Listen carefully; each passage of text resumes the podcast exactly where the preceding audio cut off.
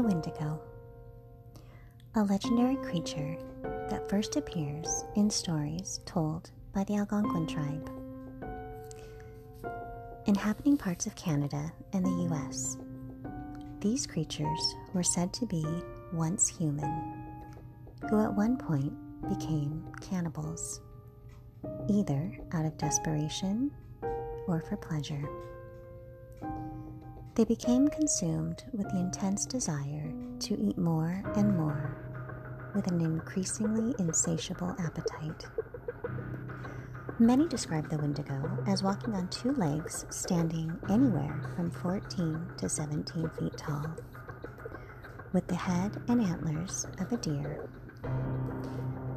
It was gaunt to the point of emaciation, its desecrated skin pulled tightly over its bones, with its bones pushing out against its skin.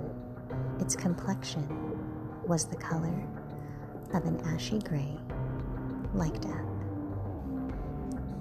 Its eyes were pushed back deep into their sockets. Its lips were tattered and bloody. The Wendigo is said to give off a strange and eerie odor of decay and death and decomposition, but mostly corruption. Tonight we're going to take a look at the Wendigo. But what if I told you there was another story to be told? So tonight, this is going to be our story time.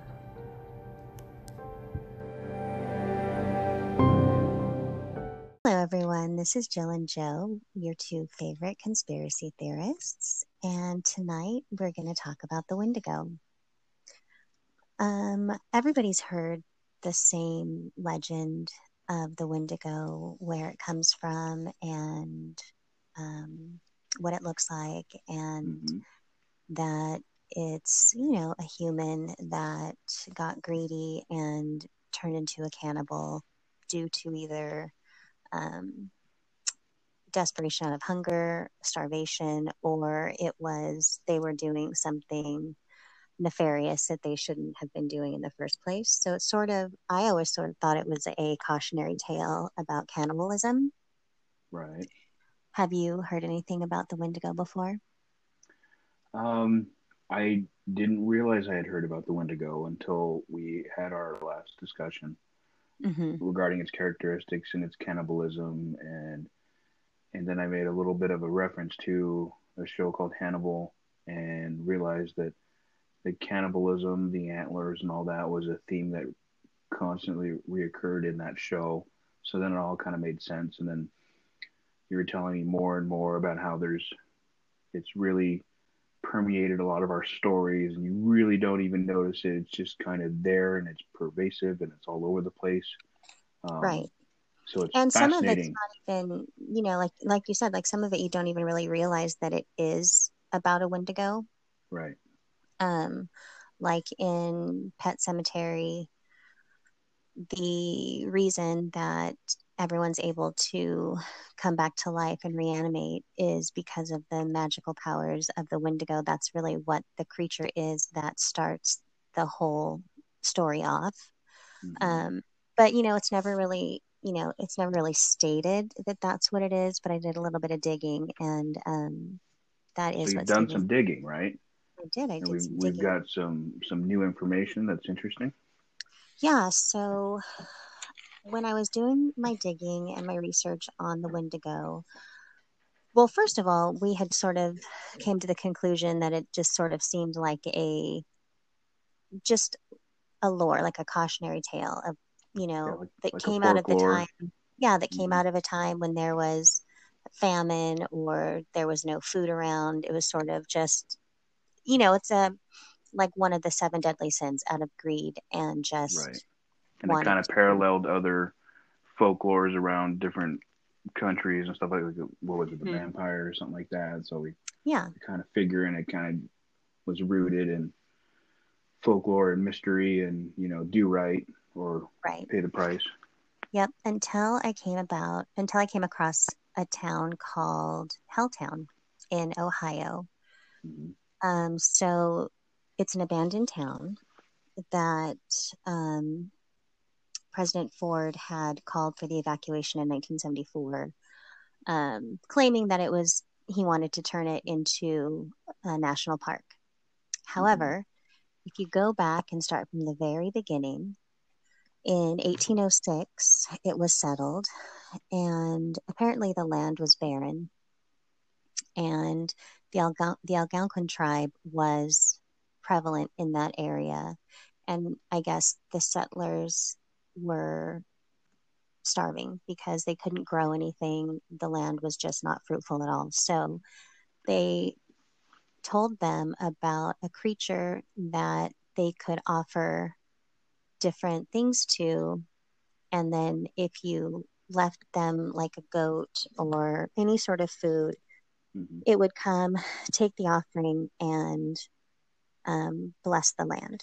So they thought, okay, we'll try that because nothing else is working. And after a while, the land became fruitful.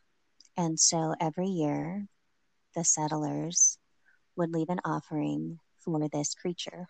Now, the creature and everything that I've looked up so far has been pretty much exactly what the Wendigo is described as looking like. Mm-hmm. Um, and we're talking about settlers that have a background in um, Catholicism. So they're, you know, um, of Christian value. So mm-hmm. eventually, after leaving this creature, Um, just like the, a chicken or a goat or whatever, it eventually turns into them leaving human sacrifices. So it turns more occultish. Mm-hmm. And more and more um, fruitful the land became, the more sacrifices they left. Now, there are markers that were left behind every time they did see a Wendigo, sort of like we saw it in this area, we saw it in that area. So they left stone markers with a W on it. Um, so oh, you really? would know where the Wendigo was spotted. Oh. And eventually, after so many years had passed, um, they went back to their Catholic roots and sort of buried this dark history and left that behind. So they got away from it. Mm-hmm. So in nineteen sixty-six, two kids go missing. Three kids go into the forest to do whatever. One makes it out. Two never heard from again. But the one kid that's left has memories of a tree with a goat and rope attached to it, some fruit, whatever, left on the ground. But the kids are missing. So... Mm-hmm. They start looking for them, and there's evidence that there's a possibility that the kids could have been part of that sacrificial rite that happened at that time. So, so thinking the cult went underground and came back? Well, um, eventually mm-hmm. it leads to that satanic cult. And it's infiltrated, and it turns into an entire, you know, Waco situation. But oh, so they actually found a cult. Mm-hmm. There is a wow. there was a cult that was found um, around that area okay. that um, was still practicing those rituals for the Wendigo. Okay, and. Um,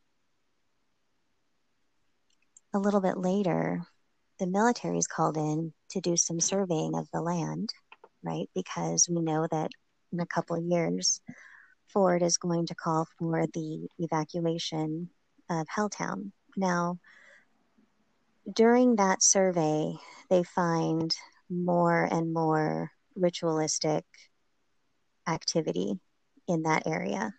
Because you have surveyors so now, going out and looking mm-hmm. at stuff, right? Okay. Yep.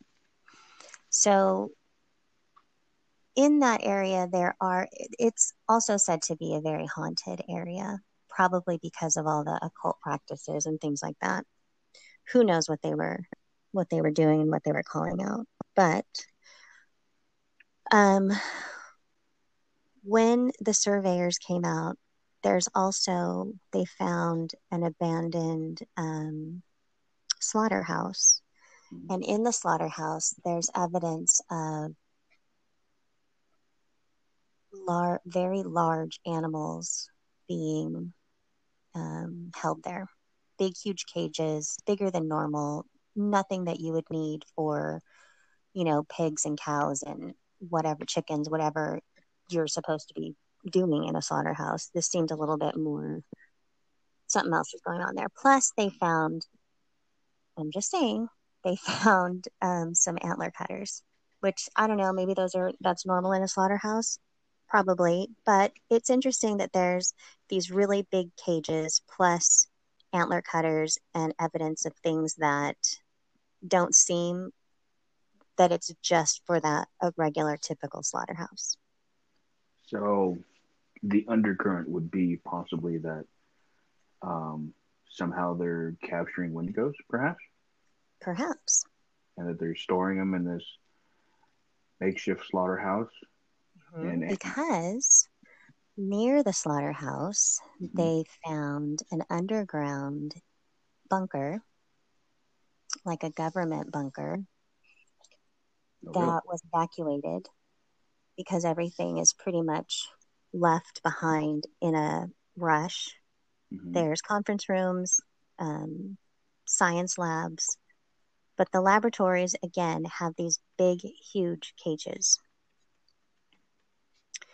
So a couple of theories that run rampant about this town is, one, there was a chemical spill of some sort, and Ford had to evacuate like overnight.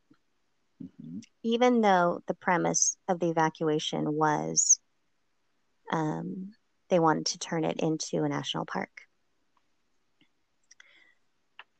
The other train of thought is, like we just said, they captured something prevalent mm-hmm. to the area that dates back to definitely to um, eighteen oh six. Um, however, the interesting thing is, is that it was never made a national park until um, nineteen eighty-six. So in nineteen seventy-four, they evacuate. In nineteen seventy-six, they start buying up the surrounding area of Helltown. The government does. Mm-hmm. And hold on to it, do nothing with it. It isn't turned over to the National Park Service until nineteen eighty-six. Now, why why was it evacuated again? Well, that's the question.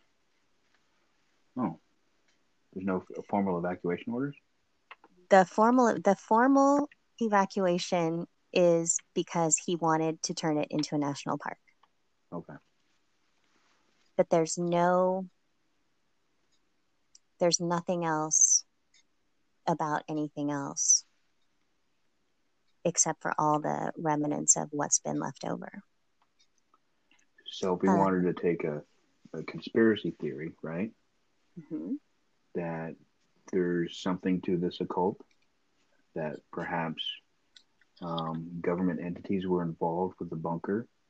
Right. And something was found, discovered, mm-hmm. And, and that forced an evacuation. Uh-huh. Now, maybe, maybe they did capture a Wendigo. Oh. And say it got loose. Because what would make an entire um, bunker stop dead in their tracks and run like hell and get out? Everyone just dip out. Right. Well, that's a... So, that's I did a, a little bit more digging. Ooh, there's more?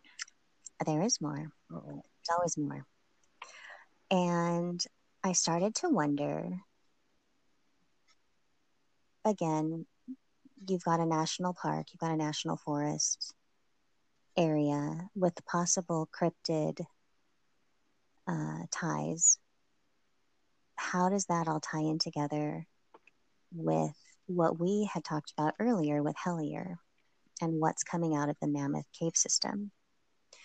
So I did a little bit of research, and I now found let me, out. The Mammoth Cave System is just a colossal cave system, right? And it covers a good it's portion the largest, of it. Uh-huh, it's the largest cave system in America. Okay, and it stretches from, what is it? It's on the East Coast, right? We're talking Kentucky and just a whole swath of states, right? Well, in nineteen seventy-two, they discovered that the Mammoth Cave System feeds into the Flint Ridge Cave System, which runs right through Ohio. Oh.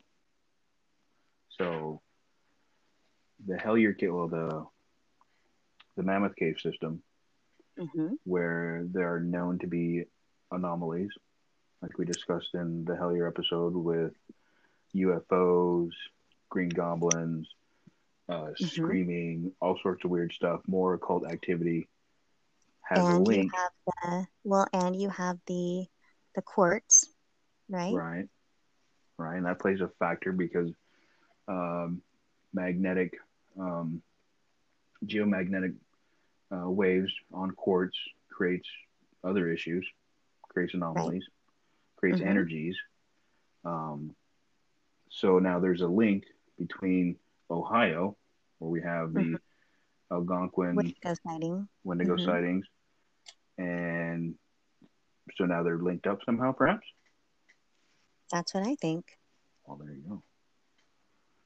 Now, wouldn't that be fascinating? What if the government was researching these cave systems somehow back in the, what is it, forties, fifties? In the seventies, right? seventies. Okay. Um, and they're finding stuff, you know? Uh-huh. That would be fascinating. Because there's been stories. I mean, there's stories of, of creatures being let loose on Air Force bases. Right. Like out in uh, Nellis, there's there's a the security forces used to have a, a creature that they talked about, and actually pointed back to one of Stephen King's movies, uh, where something got out, and they didn't know what it was. They couldn't track it down. Got out of a bunker.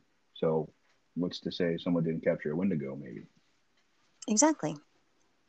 Especially if you have, like we've always said, why are there links from one tribe to a different tribe that's not even in the same area, or one location to a different location, but they have similar lores? Mm-hmm. Yes, it can bleed into, you know, one person moved from this area and they brought that legend with them to the new area. But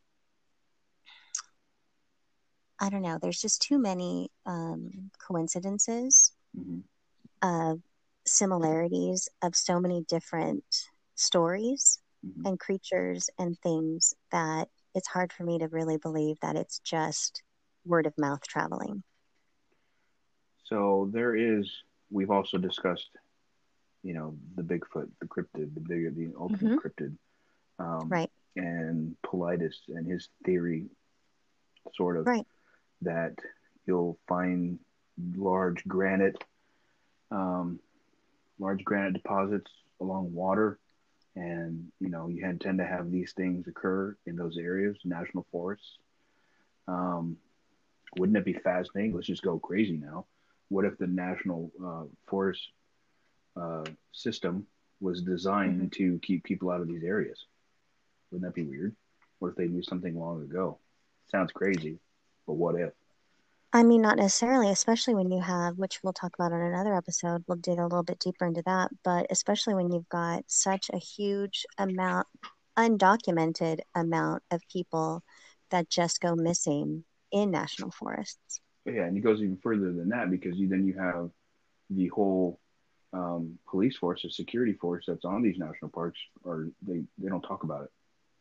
Right, because there's no, the national forest system is not made to keep documentation on exactly how many people go missing each year in these parks.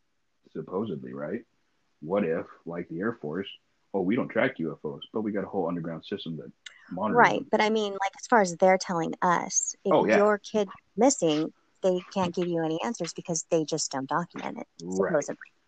Right. Like, you know. Right. Who doesn't document stuff? Come on. We know that's bullshit, so. Totally. Seriously. Wow. So what so, if, what if the people of Hellier, the, that group, what if they had, I mean, this is a big thing, right? Mm-hmm. I mean, it's a huge. I think it's a big thing. Right. Well, I'm saying like, what if they had, what if their data, if they had gotten rid off the occult thing and their data had led them to these cave systems? I mean, if I you're doing the research I... and you're seeing all this stuff, I mean, it, it, it's got to be out there. Most definitely. But then you you are an avid researcher and you go sniffing through things that most people don't bridge and get. So, yeah. I mean, but the lore, the folklore of the Wendigo could be uh, twofold. It could be, yes, an Algonquin um, true story that, that th- this creature really is out there. Mm-hmm. But I think also it can be, it could have been used as a cautionary tale for, you know, cannibalism, but, and, you know, you could turn into this sort of like, you know, something, if, you know, if you're a bad kid, Krampus is going to come get you if you're not good all year, that type of thing. Right. Um, but I mean, there has to be some sort of factual based reality in, in the story, in the folklore of it. It may not be exactly everything that we've been well, told, but I've always felt, I mean, there's parts of it that's true. Yeah, like it, like I've always felt wherever there's a fascinating story, there's always a hint of truth. There's always a vein of truth in a story that may or may not be embellished. There's something real going on inside of that story. Right. So, you know, the Wendigo, for all its fanciful storytelling, there is a vein of truth in there somewhere. There must be, along but what with. If the Wendigo, but what if the Wendigo is just a form of a um, Bigfoot? Well, I mean, it could be, very well be, yes. Not like we talked about, like in the very beginning. What if it's a species? You know, we're dealing with different species on this, on these cryptids that you know we don't, we've never tracked because we can't, because they're not in our known reality. I guess you could say our, our vision, our perception, so we can't track them. But they're out mm-hmm. there. Yeah, right. So yeah, right. It could very well be that type of thing that we can't track. That would be fascinating. But there, but there is and always will be some sort of evidence left behind if you know where to look for it, that you can visually see if you yes. want to. Because you've seen it, or we've seen it. It's been talked about with Bigfoots. They're Their stomping and, grounds have telltale signs of them being there. Well, yeah, and then what about all these people that were called crazy for U F O sightings, and there was no way that that was true, and now all of a sudden, we're not going to deny that it's out there. We can't. Right? Well, and that's the thing. That's always been, I mean, a way of protecting secrets was to call the people that are learning about these secrets crazy. So mm-hmm. if they're nuts, nobody's going to believe them, and or if you guide them along a different path to kind of go around what you're working on. Oh yeah, there's U F Os, but go look at these ones over here. Don't look at ours. Same thing could be said about these stories. I know that many government agencies have looked into occult themes. They have gone and researched a lot of that stuff. It was prevalent in Nazi Germany. It was all of those scientists came over Operation Paperclip. I guarantee you it continued. We got into things like remote viewing and all of that stuff. And I know the Nazis were big on researching ancient mm-hmm. civilization because they were determined to find out if they were the super race. One of the ways that they did that was to go deep into history and track and research and do all of their research to discover about the ancient civilizations, how they happened, who was better, essentially. And they got a lot of data, a lot of information that we took over for the most part, and stuff that we don't know about, that's never been talked about, that is going to come out here shortly, I believe. Um, you're going to find out about it. Um, but it's fascinating that they're doing that type of research. It's been known. We never got wind of it because we didn't really care. You know, we're out here doing our jobs, you know, playing on our phones. Right. It's not really interesting to us. But stuff like this, I'm sure they've delved into it. No, oh, I'm no sure. doubt in my mind. I'm sure. You know, so they did crazy I mean, things I like. Think... Good. Mm-hmm. They did crazy things like Operation Montauk and and were, you know, time travel and all this other stuff. So, you know, I mean, those are the things that got out, but you know, there's much more crazy stuff that never saw the light of day. Right. Well, I mean, I think that in the very beginning of this research, I think you and I both thought, okay, there's no way. You know, it just sort of sounds like a myth, it, yeah. a story, a but cautionary does, tale. But how does it permeate a whole town? Like, you know, right? You have a whole occult thing. I, you know, I get it, occult stuff. Right. People don't really delve into it. Mm-hmm. It's, a lot of it is, you know, like Koresh and all that stuff. It's what they envision. Right. You know, it's what they make up. So I don't lend a whole lot of credence to that type of stuff. But you got to wonder where it came from. It's got roots somewhere. It came from somewhere. Well, and I don't think it necessarily can just um, die as far as um, a, hi- a town built on the history of sacrifice. Right. And human sacrifices. I think that, you know, definitely there's going to be some subset of people that are going to continue with the practice. Just like we talked about in um, Hellier, yeah. that they still leave um, offerings to the Green Man. Yeah. That's crazy. I mean, I've never gotten into it because I don't understand it, but I'm wondering how big of a role it plays in our fundamental, I don't want to say it, society. Like, I feel that it plays a major role in our government, in our celebrities, in mm-hmm. a whole host of things that we're not aware of. So if you're talking occult, you can get into the whole celebrity right. side of things where, you know, they, wh- what is it? You have to show who you are somehow. That's one of the things, one of the occult themes is you have to, to be out there and show who you really are. So a lot of the things that they do are, you know, they cover one eye, they hang out with, mm-hmm. with major occult members, you know, and they go have dinner. They have like, uh, where they put the sushi on the body, or they have like fake things where right. they have like a fake body right. out there and they're pretending to be cannibalism, cannibalists right. or stuff like that. So, I right. mean, I saw a there's show, a lot of that. There's a lot of that stuff out there. And I wonder how pervasive it is. And then you have the whole undercurrent of, um, what is it? Uh, Epstein and all that stuff. And, and, and the girls and the human trafficking and all that. And, and there's chunks of that all across the United States that nobody really knows about. And they ignore and whole Pizzagate. Like it, this is big. It's huge. I mean, your Wendigo kind of scratches the surface on a whole bunch of stuff, you know?